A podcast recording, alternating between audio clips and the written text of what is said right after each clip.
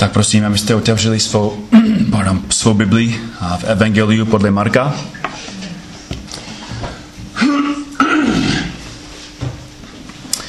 Evangelium podle Marka, desátou kapitolu. Budeme to studovat, tu desátou kapitolu, což je dobrý, protože naše kultura si moc váží vzdělání a školení. Ve skutečnosti si vážíme vzdělání tak moc, že děti začínají chodit do školy, když je jim jenom pět let a někdy i dříve. Skoro každé dítě bude ve škole až do 19 let a některé až do 23 a málo i až do 27. Běžný člověk je ve škole skoro 13 let svého života. Studuje matematiku, gramatiku, vědu, jazyky, fyziku, tělosvěk, počítače, psychologii, tak dál. Jaký je ten důvod, proč dáváme tak velký důraz na vzdělání?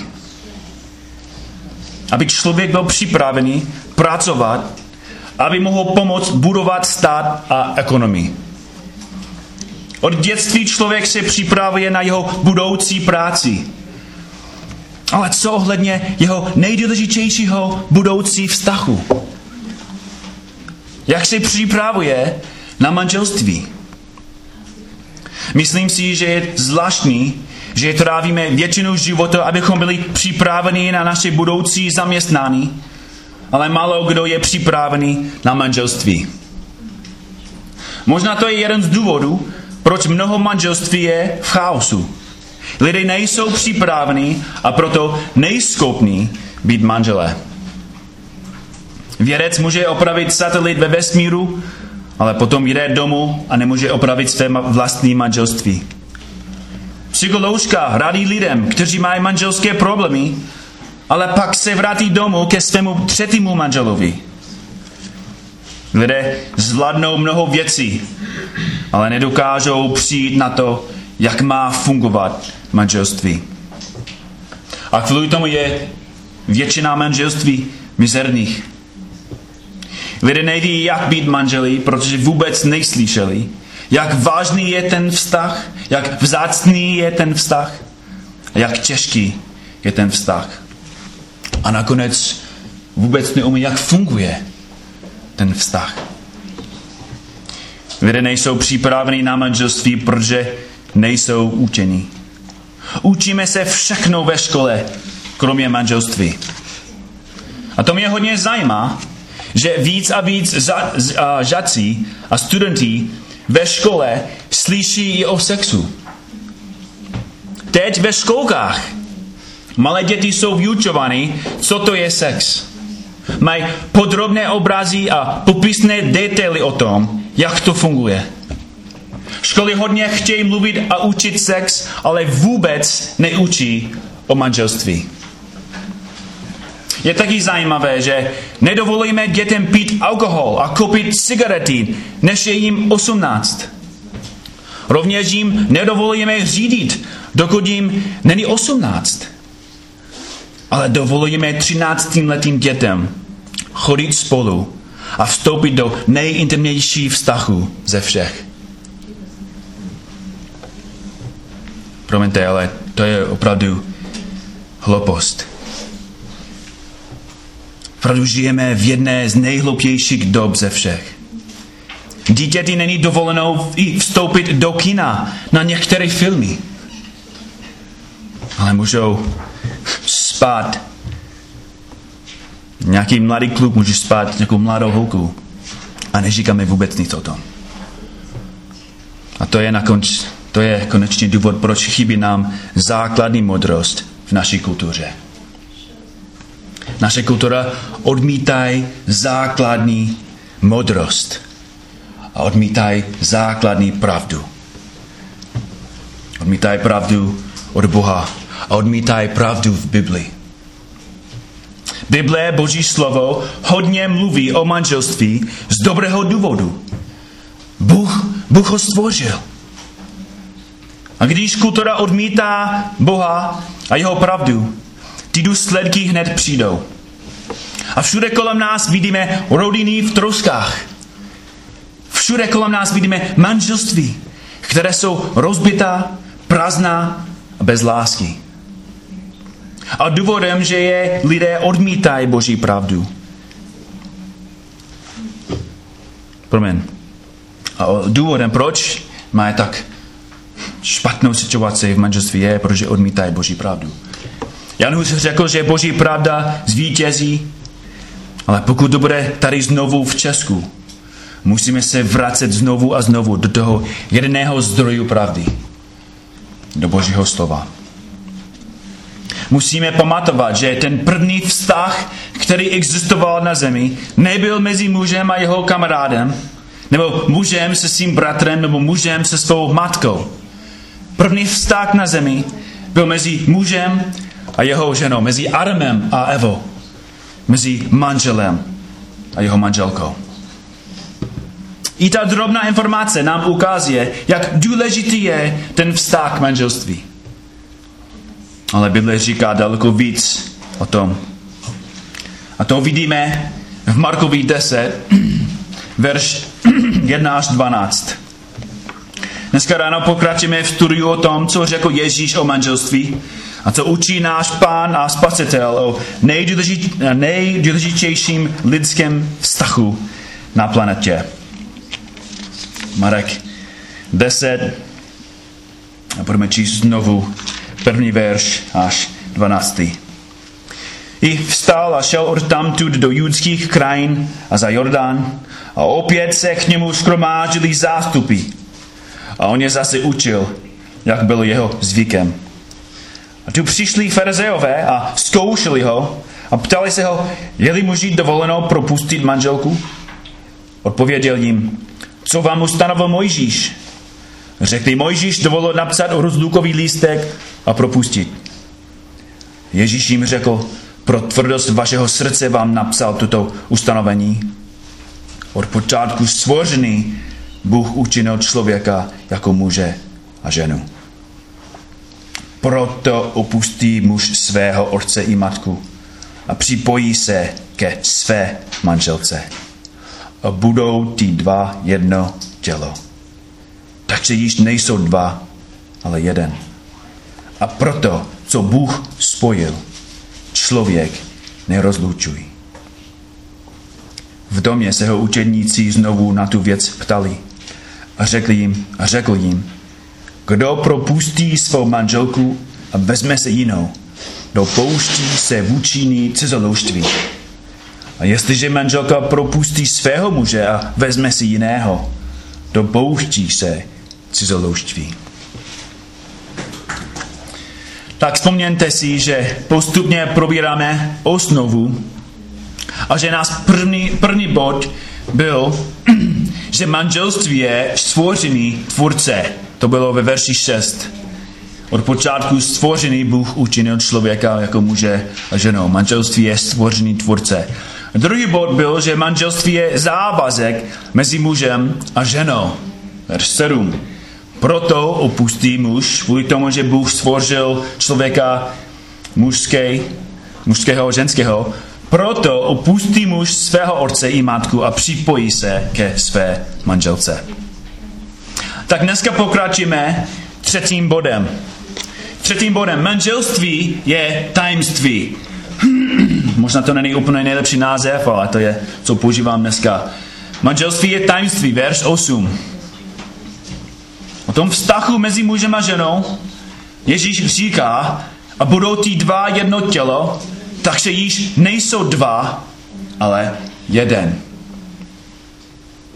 Na základě toho Ježíš říká ve verši 9, a proto, co Bůh spojil, člověk nerozlučují. Proč nejsmíme rozloučit manželství? Co rozloučí člověk, když se rozvede? A proč to tolik bolí, když se člověk rozvede? Osobně znám hodně lidí, kteří se rozešli. Ale neznám ani jednoho, který se rozvedl a potom řekl, že to bylo pěkná zkušenost. Neznám nikoho, který říká, že rozvod, rozvod je zábavný. Naopak, lidé říkají, že je to strašně bolestivé. Jedna žena, která pro, uh, prožila rozvod, řekla, že to bylo jako by se stala vdovou, ale nikdo jí neposlal kytky. Proč rozvod tak strašně bolí? Proč ta bolest je tak krutá, že to má i fyzické účinky, i když nic fyzického se nestalo? Ta bolest rozvodu je pochopitelná jenom když chápeme, jaké je podstata manželství a co přesně manželství znamená. Podobně, ta, ta radost manželství a ta velká jednota mezi těmi dvěma lidmi je pochopitelná jenom když pochopíme, co to je manželství. A s hlubokým vysvětlením Ježíš nám ukazuje, proč manželství je tak silné, trvalé a vzácné. Poslouchejte ještě jedno, verš 7 až 8. Proto opustí muž svého otce i matku a připojí se ke své manželce. A budou ty dva jedno tělo. Takže již nejsou dva, ale jeden. Podle verše 7 Ježíš říká, že něco se děje v manželství, co má hluboký účinek. Jak jsme viděli před dvěma týdny, připojit se v řečtině znamená přilepit. To slovo mluví o dvou věcech, které byly samostatné, ale jsou teď nejenom připojené, jsou přilepené nebo propojené. A verš 8 vysvětluje účinek toho připojení.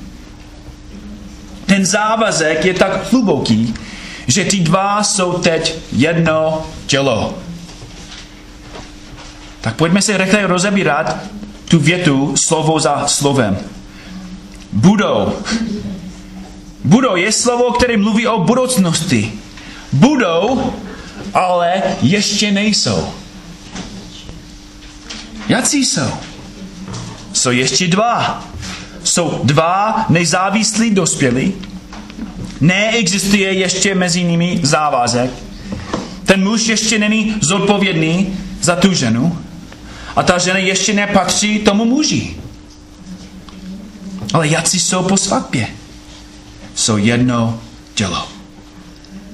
To slovo přeloženo tělo je řecké slovo sarx. To slovo mluví o živém, ten důvod, proč říkám to je, že je to živý, to mluví o živém aspektu člověka, na rozdíl od části toho těla. Ty části jsou jenom maso. Tak neříkáme, že dneska večer budeme mít rýzí a tělo. Jo? Neříkáme, že dneska budeme grilovat tělo. To je něco, co já bych řekl v češtině, určitě. Jo? Ale když člověk je postižený a nemůže chodit, neříkáme, že jeho maso nefunguje. Říkáme, že jeho tělo nefunguje správně. To znamená, že ty jednotlivé části jeho těla nefungují, jak mají fungovat. Jeho tělo je celé, ale nemá jednotu mezi částmi. To vyjádřuje srdce této pasáže. Manželství dělá z dvou lidí jedno tělo. Tím Ježíš říká, že manželství je o jednotě. Manželství je o jednotě. Nakonec můžeme říct, že manželství je snad ten největší vzor jednoty. Jeden úplně nezávislý jiný člověk, který má úplně jinou krev, rodiče, původ a pozádí, se připojí k člověku, se kterým předtím neměl žádné spojení. A ty dva lidi tak dokonale spojí a fungují spolu tak přesně. A patří spolu tak těsně, že teď Bůh říká ve verši 8, takže již nejsou dva, ale jeden. Manželský pár je jeden celek. Jedno tělo, jedno srdce. Před Bohem to znamená, že jsou neoddělitelný a nejrozdělitelný. Patří spolu a patří jeden druhému. Tak to je ta teologická pravda z toho pasaže. Je to tajemství. Dva lidé s jinými smysly, jinými vůlemi, s jinými srdci se stanou jedno. To je doktrina o manželství. Ale jak jsme slyšeli minulý týden od Jardy, teologie je velmi praktická. A pokud chceme mít praktickou jednotu v manželství, musíme pochopit Boží plán pro manželství. Musíme pochopit, že jednota není stejnost. Jednota není stejnost. Manželství nevytváří nějaká duchovní siamská dvojčata. Ti lidé nejsou spolu v každém momentu, nejsou fyzicky přilepení, jsou jednou před Bohem a jsou odevzdáni jeden druhému v jejich srdci. Jedna z nejvíce nenáviděných pravd o manželství je, že manželství má role. A je to jasné, že jednota v manželství vyjadřuje role. Tělo má časty. To je, je to kvůli tomu, aby všechny ty části dobře fungovaly a celé to tělo mohlo fungovat dobře a líbit se pánu. A postol Pavel roz, rozvádí a vykládá tu pravdu v Veským 5. Tak otevřte svou Bibli a budeme trošku probírat Efeským 5.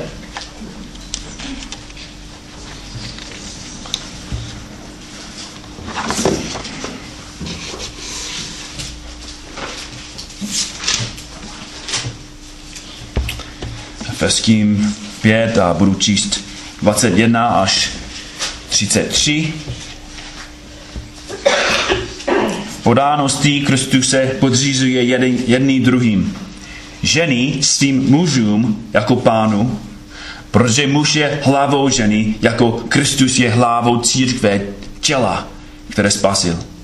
Ale jako církev je podřízená Kristu, tak ženy mají být ve všem podřízený svým mužům. Muži, milujte své ženy, jako si Kristus zamiloval církev a sám se za ní obětoval, aby ji posvětil a učistil křtem vody a slovem tak si on sám připravil církev slavnou, bez poskvrny, vrázky a čehokoliv podobného, aby byla svatá a bezúhonná. Proto i muži mají milovat své ženy jako své vlastní tělo. Kdo miluje svou ženu, miluje sebe. Nikdo přece nemá v nenavistí své tělo, ale živí je a stará se o ně. Tak i Kristus pečuje o církev Vždyť jsme údy jeho těla. Proto opustí muž otce i matku a připojí se ke své manželce a budou ti dva jedno tělo. Je to velké tajemství, které vztahují na Krista a na církev. A taky každý z vás bez výjimky, ať miluje svou ženou jak sebe sama a žena ať má před mužem, mužem úctu tak Pavel tady rozvádí ty role v manželství a taky podvrzuje, že manželství je jako tělo. Verš 23 říká, že muž je, co je muž? Je hlava. Je hlava své ženy. Tak jak Aleš řekl před pár týdny, manžel není hlava každé ženy je hlavou své manželky. Nemám právo vést jako manžel další ženy manželským způsobem. Jsem jedno tělo jenom s Amy. A v tom těle manželství se s Amy, já jsem ta hlava. Ta pravda neznamená, že manžel je šéf nebo prezident, diktátor, organizátor nebo velitel. Říká, že manžel je hlava. To znamená, že manžel je ten vedoucí. Je ten, který je zodpovědný před Bohem za to, jaký je ten vztah a kam vede ten vztah. To znamená, že jenom ten manžel může myslet, nebo promiňte, to neznamená, že jenom ten manžel může myslet a dělat rozhodnutí. A že ta manželka má jen zůstat v kuchyni a jenom mluvit, když ten manžel říká, že může mluvit. Já vím, že některý manželi by chtěli. Musíme dobře pochopit, co to znamená pro manžele být hlavou v kontextu, který Pavel ho použil. Verš 23. Proto muž je hlavou ženy, jako Kristus je hlavou církve, těla, které spasil. Kristus je hlava církev, Kristus je náš vedoucí, náš pastor i náš spasitel. A Pavel píše, že každý manžel má žít v roli manželství podle vzoru Krista. A co udělala ta hlava církve? Přišel a, a řekl nám, že máme mu sloužit. On tam jenom seděl a, a počínal, když jsme sloužili a pracovali a řekli, hele, dělej dobře věci a já vám zachranu. Ne. Přišel a i když byl nejmocnější, sloužil položil svůj život za nás. A to je, co má dělat manžel. Sloužit i zemřít. Bratři a sestry, to přesně ukazuje, proč Bůh stvořil toho muže jako hlavu. Má použít svou sílu, sloužit a svou autoritou ochránit svou manželku. Ale už jsem mluvil hodně mužů. Tak dneska bych chtěl mluvit trochu k ženám. A podívejte se na verši 24. Ale jako církev je podřízená Kristu, tak ženy mají být ve, ve všem podřízení svým mužům. Tak tato slova nejsou v dnešní době populární. V našich uších zní šovinistický a babarský. A i když většina lidí se urází nad tímto biblickým učením o mužích a ženách, pravdou je, paradoxně, že my už těmto věcem věříme a víme, že jsou pravdivá. I nevěřící. Představte si, že je jedna hodina ráno, spím v posteli vedle své manželky, slyším, že se dole něco děje, sklo se rozbilo a něco spadlo. A tak jsem se posadil na posteli a řekl své ženě, Amy, slyšel jsi to? Někdo je dole. Jdi dolů a podívej se na to, co se děje a já tady počkám. A proč je to legrační? Proč i nevěřící si myslí, že to je legrační? Protože každý ví, že to není správně. Každý ví, že to má být ten muž, který má jít dolů.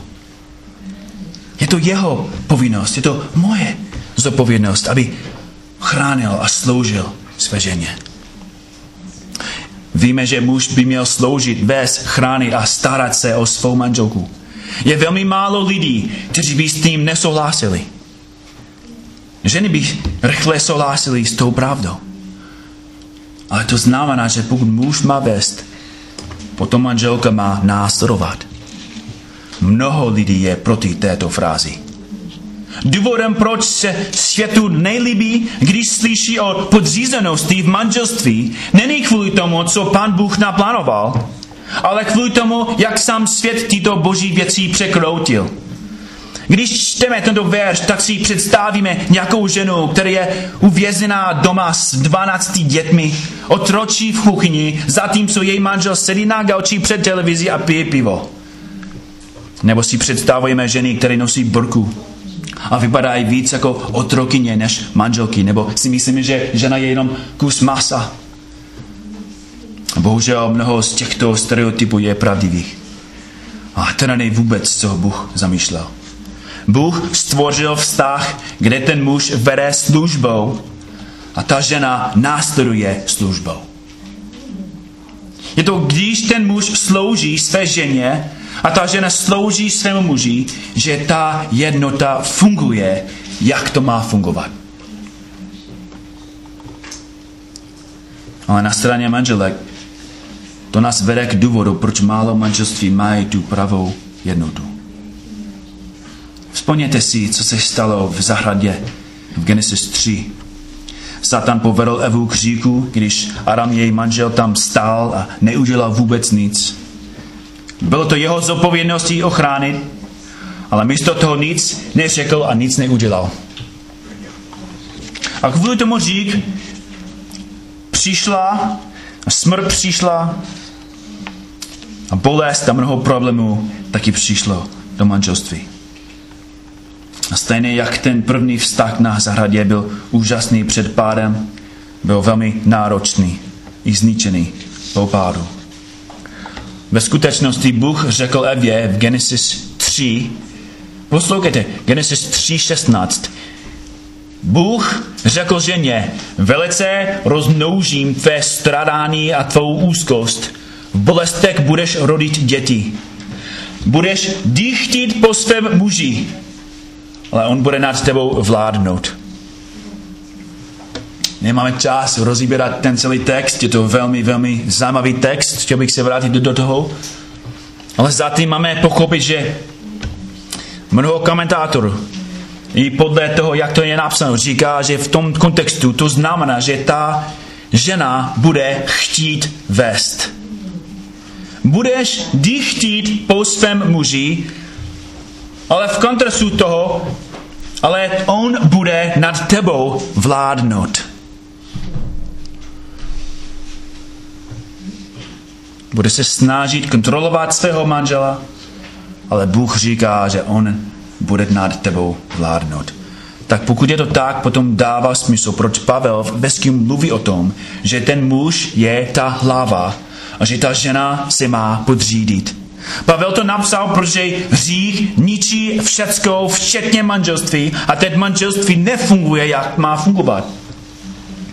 A to je jasně všude. Muži nechtějí vést a ženy nechtějí se podřídit. A to je důvod, proč je tento příkaz tak důležitý pro ženy. Už víme, že každý manžel bude dělat spoustu chyb. Bude selhávat, bude hřešit. Ale když tvůj manžel dělá něco hloupého, nebo udělá něco podle tvého názoru, nebo neudělá, si hned v pokušený udělat často dvě věci. Často ta žena je pokušena zkusit převzít vedení a je pokušena zkusit změnit svého manžela. A to nikdy nefunguje. Naopak, je to začarovaný kruh. Čím víc se ta žena snaží vést, tím víc ten manžel se stane linější a lahostinnější. A nakonec ta žena se snaží víc a víc změnit toho muže emocemi. Emi a já můžeme říct z vlastní zkušenosti, že to nejde. Když nedělám, co mám dělat jako manžel, a mi se snaží vést nebo vzít kontrolu té situaci, to vede k horší situaci. A to je jeden z důvodů, proč to přikázání pro ženy je tak těžké. Podřídit se znamená, že má nechat svého manžela vést. Nebo aby se naučil, jak vést a být manželem. Ještě si vzpomínám, jak Amy se to naučila. My jsme měli taky konflikty na začátku našeho vztahu. Jo? A možná někdy jako tlačila příliš moc a, a to bylo jako opačný vliv, tak nechtěl jsem to dělat. A jednou si vzpomínám, že my jsme měli nějaký maličký, malý problém s autem. Jo? Slyšeli jsme něco divného a mi to změnila Jo? A já jsem řekl, jo, dobře, já to udělám. Jo? Byl jsem jako student v semináři, měl jsem spoustu práci, neměl jsem jako hodně času jako opravit a si starat něco takového. On jako ne, neřekla jako další věci, netlačila mě. Tak já jsem vůbec nic neudělal. A za dva týdny, já jsem zapomněl, jestli byl v obchodu nebo možná jako u semaforu a to přestal fungovat. Úplně. Tak musím to vést tam a Mekanik tam koukal na to auto a viděl, že úplně zničený ten motor. Úplně kaput. A on mi řekl, že pokud, pokud bys přišel jako na začátku, ten problém byl tak malý, já jsem musel jenom táhnout něco a všechno by bylo v pořádku. Ale kvůli tomu, že neudělal jsem to, nebyl jsem zodpovědný, musel jsem dát jeho 200 nebo 2000 dolarů, aby opravili jsme to auto. To bylo na mě. Amy jako netlačila, jenom tam jako počkala a viděla, že to bylo velká lekce pro mě. A to mi pomohlo hodně. A já jsem vděčný za ta lekce. Já jsem vděčný, jak Amy reagovala. Jsem smutný, jak jsem já reagoval. A to bylo velká lekce. A to je důvod, proč, když manželé fungují tak dobře. Ten vztah funguje dobře. Já jsem se naučil od Boha.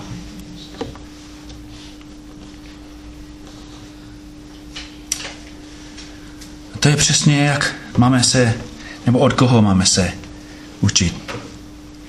Manžel má se učit a potřebuje čas se učit. Nenarodil jsem se manželem, nedostal jsem návod k obsluže nebo obsluze, když jsem si vzal Amy. Já jsem byl ten úplně stejný muž po svatbě, jak jsem byl předtím. Nic kozelného se mě po svatbě nestalo. Nebyl jsem hned po svatbě školen v hlubokých pravdách manželství. Byl jsem zmatený, děšený a často pišný. A často ještě jsem. Ale jako muž Ježíš je moje hlava. Já se učím od něj. Učím se od toho nejlepšího manžela ze všech. To je Ježíš. Ale muž se nemůže učit, jak být manželem své manželky přímo od manželky. Manželka pomáhá svému muži se učit, jak být manželem tím, že se chová jako manželka. Pokud muž má se naučit, jak vést, nejlepší věc, kterou žena může udělat, je nechat svého manžela vést. A to znamená, že ona se má podřídit. Pavel víc vysvětluje, co to znamená podřízenost ve verši 33. Efeským 5.33, když píše, a žena ať se bojí svého muže. Nebo ať žena ať má před mužem, mužem úctu. Dozvídáme se zde, že srdce podřízenosti je v podstatě úcta. Je to postoj srdce, je to rozhodnutí, jak ta manželka se bude chovat ke svému manželovi. Tento rozkaz od Boha je velmi důležitý. To není něco, co si ten, co, co ten manžel zaslouží, jenom když je dobrý manžel. Je to něco, co si zaslouží jenom kvůli tomu, že je manžel a tím je hlava. Ten manžel je manžel, i když je dobrý manžel nebo hloupý. Ten hlavní důvod, proč ženy budou chtít mít takový postoje, že opravdu milují pána a budou chtít ho poslouchat. To je důvod, proč Pavel napsal ve verši 24, že tvůj postoj v manželství ukazuje tvůj postoj Kristu. Neexistuje zbožná křesťanka, která není podřízená svému manželovi. Naopak, zbožná žena je ta, která se podřídí i špatnému manželovi. To je význam zbožnosti. Chová se jako Bůh, chová se jako její spasitel.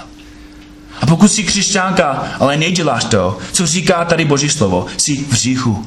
Jsi v hlubokém říchu.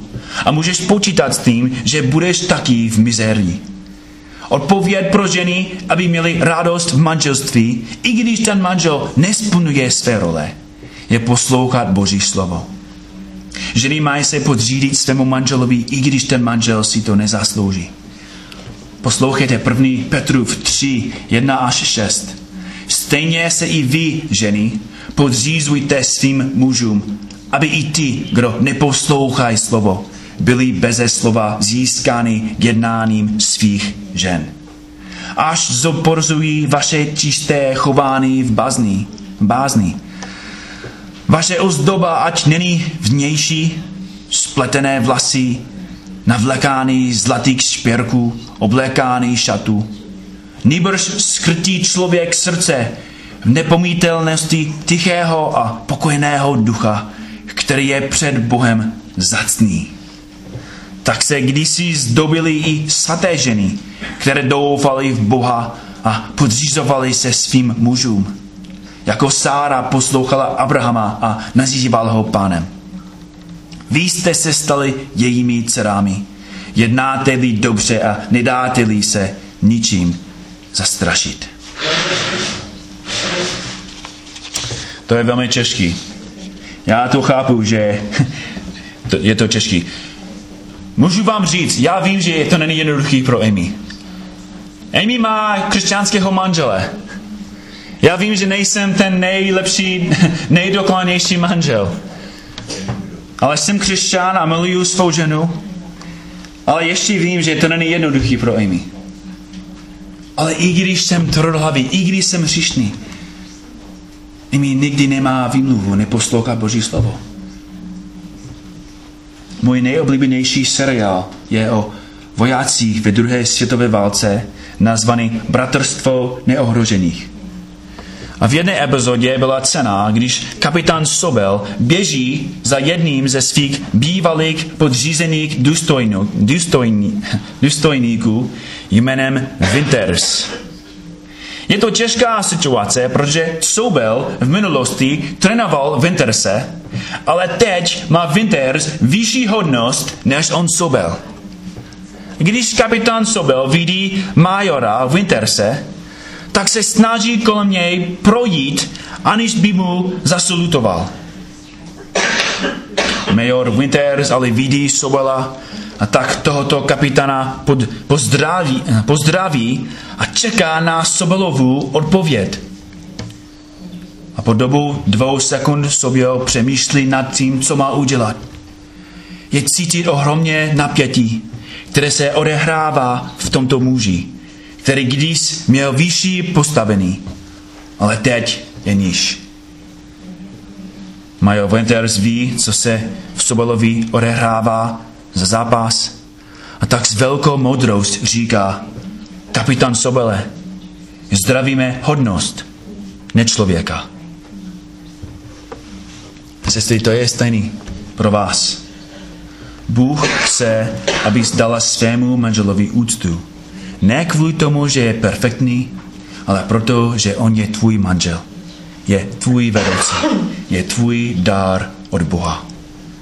Nasledujte svého manžela, protože tím nasleduješ Boha. Pokud to uděláš, pokud budeš ctít svého manžela jako vedoucí a ochránce, potom budeš velmi požehnána Bohem. I když tvůj manžel není křesťan, budeš požehnána. Pokud to uděláš, budeš vyvýšovat Krista, budeš ukázat světu krásu křesťanského života. I posílíš srdce svého manžela, tak jak to nikdo jiný udělat nemůže. Ale dovolte mi říct ještě jednu důležitou věc. Chceš zlepšit své manželství? Chceš mít blížší vztah svému muži?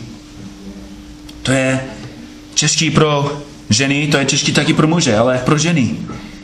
Přikázaný, které mám pro vás, je kontrolujte své emoce. Není normální slyšet, že žena bije svého manžela. Ale je normální, že se snaží manipulovat a používat své emoce, aby dostal, co chce ona. Ženy se často snaží změnit tu situaci emocemi. Brečí, otravují, stěžují si, křičí nebo i mlčí. A často dělají takové věci, dokud ten muž neudělá, co chtějí. To je manipulace. A to je hřích. A je to nakonec k ničemu. Možná nakonec ten manžel udělal, co si chtěla. Dobře. Ale jaký účinek to mělo ve vašem vztahu? Máte si lepší manželství? V žádném případě. Člověk, který je ochotný obětovat něco velkého, aby dostal něco malého, je šílený. A to je, co často vidíme v manželství. Ženy dostávají, co chtějí a v té situaci, ale obětují to manželství. Je důvod, proč Boží slovo má tak silné přísloví. Přísloví 21, verš 19. Lepší je bydlet v pusté zemi, nežli se svadlivou a nevivou ženou. To je české slovo. Přísloví 27, verš 15. 15. Stále kapány vody v děštivý den a svárlivá žena jsou si rovni. Česká slova. Ale Šalamán to viděl, že bylo to pravdivé. Taková žena jenom ničí tak co máš dělat, když tvůj manžel je hloupý, líný, tvrdohlavý nebo lahostejný?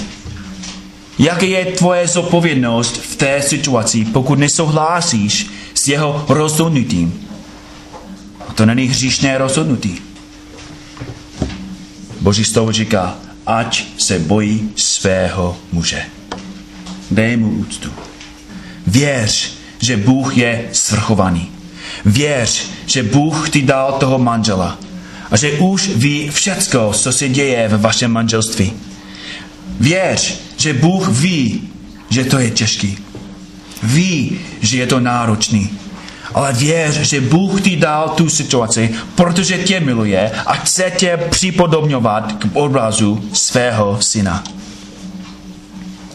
A musím říct, že si myslím, že tady v našem sboru není ani jeden hloupý, lahostejný manžel. Vím, že nejsou dokonalí, ale vážím si těch manželů a chci říct, že jsem vděčný, že vy jako muži chcete vést své manželky a být dobrými manželi. Díky Bohu, já jsem vděčný, já jsem pouzbuzen vámi. Vím, že to není jednoduchý být manželem. Jo? Já vím, že to není jednoduchý pro manželku. Ale taky chci, aby manželky taky poslouchali, že, nebo slyšeli, že to není, to není jednoduchý být manželem. Ale bratři, chtěl bych zavázat tvoji roli v manželství s tím, co jsem řekl ženám. Vím, že ženy jsou často velmi emotivní. Vím, že jejich emoce jsou často jako na hopáčce. Ale ty jsi manžel, jsi hlava. A tvoje zodpovědnost je vést svou manželku. A ten důvod, proč Bůh tě dal ke tvé ženě, je, abys jí pomohl a sloužil. A jedna z nejdůležitějších oblast, ve které ženy potřebují pomoc, je s emocemi. Jejich emoce jsou často výsledky jejich myšlenek. Pravda má řídit emoce, ale často ženy dovolují, aby realita byla vedena emocemi. Mají nejblibické myšlenky o svém těle. Mají nejblibické myšlenky o své hodnotě a ceně. Mají nejblibické myšlenky o své budoucnosti. Mají nejblibické myšlenky o svých dětech. A často mají nejblibické myšlenky o dalších lidech. A to znamená, že velká práce manžela je pomáhat své manželce myslet biblicky. Ženy často mají různé strachy. Někdy mají dobré důvody. Máme se s nimi modlit. Ale často nemají dobré důvody. A když se naše ženy bojí, máme se zeptat, jestli ten strach je realistický. Když ta manželka zápasí se špatnými myšlenkami o něčem, nebo k někomu, máme se zeptat, jestli ty myšlenky jsou zakotvené v pravdě.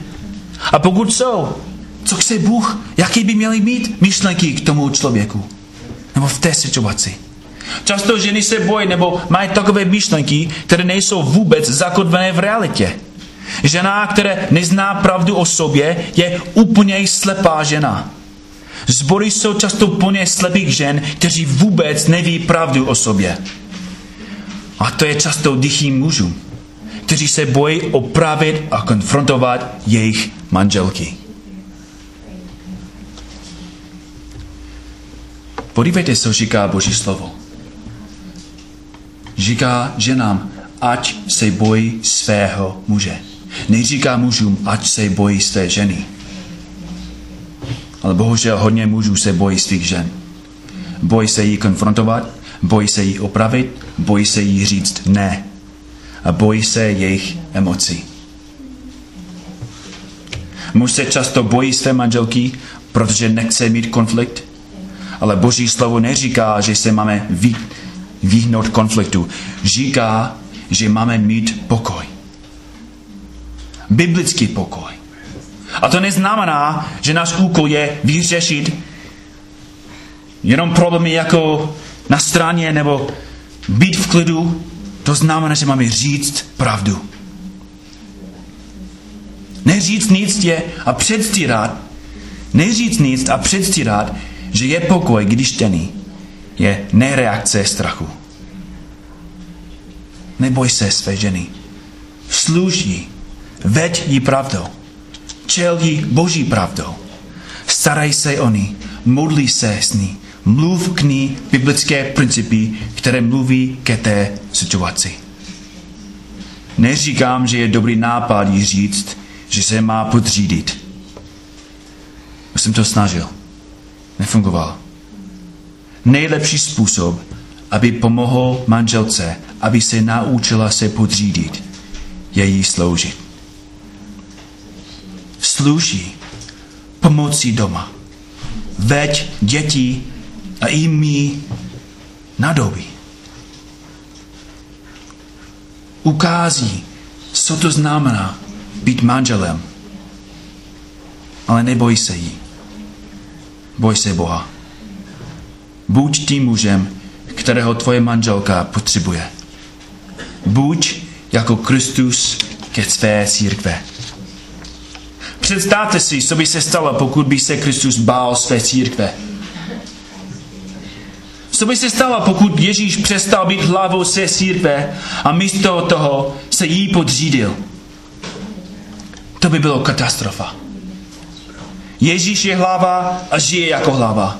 Slouží, ano, ale vede. Ježíš je muž, je ten nejlepší, nejdokonalější muž a nejdokonalější manžel. Je náš vzor, náš obraz toho, jak má vypadat manžel. Jako hlava slouží a obětuje se, obětuje se. Stará se o svou manželku, církev a dělá to s milou pečí. Dává jí, co potřebuje, dává jí darky a odpovídá na její přání. Ale Ježíš taky konfrontuje jeho manželku. Mluví k ní pravdu.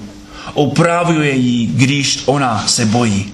Připomíná jí, že on je hlava a my jsme pod ním. Dělá to s láskou.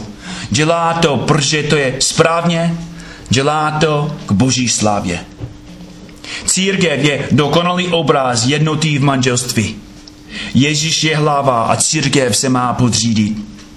To je stejně, jak to má být v manželství.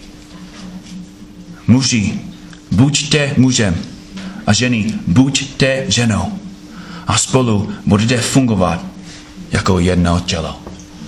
Amen.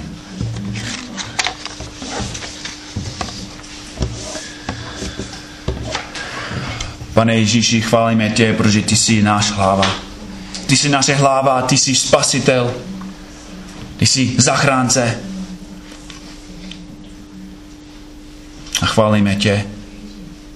Sloužíme ti, pane, protože ty jsi nám sloužil. Následujeme tě, protože ty jsi nastudoval svého Otce a udělal jeho vůli. A teď patříme tobě. A jsme vděční, pane, že dáváš nám pravdu, dáváš nám, co potřebujeme. Jsi nám dal, co jsme potřebovali slyšet v tvém písmu, pane. A víme, pane, že to není pořád jednoduchý slyšet pravdu. Často bojujeme proti té pravdě. Často nechceme slyšet, co je pravdivé. A to je přesně důvod, proč máme tak chaos v manželství. Snažíme se dělat svou vůli. Snažíme se vyřešit ty věci naším způsobem. A to je k ničemu. Pane, stejně jako člověk, který se snaží zachránit sám sebe. Manžel, manželé, který se snaží dělat, vyřešit tu situaci podle, podle tvé moudrosti, pane, to je k ničemu. Jako zbor, jako muži a ženy, chceme žít podle tvé pravdy. Pomoc nám, pane, protože jsme ještě hříšníci. Odpušť nám, pane, protože ještě hřešíme proti tobě. Tobě. Pomoc nám, pane, abychom udělali, co je napsáno. A děkuji ti, pane, že náš zbor, že tvá církev chce tě poslouchat. Děkuji ti ještě jednou za tu pravdu, co jsme slyšeli dneska. Pomoc nám, pane, aplikovat v našich životech ke tvé slávě. Amen. Amen.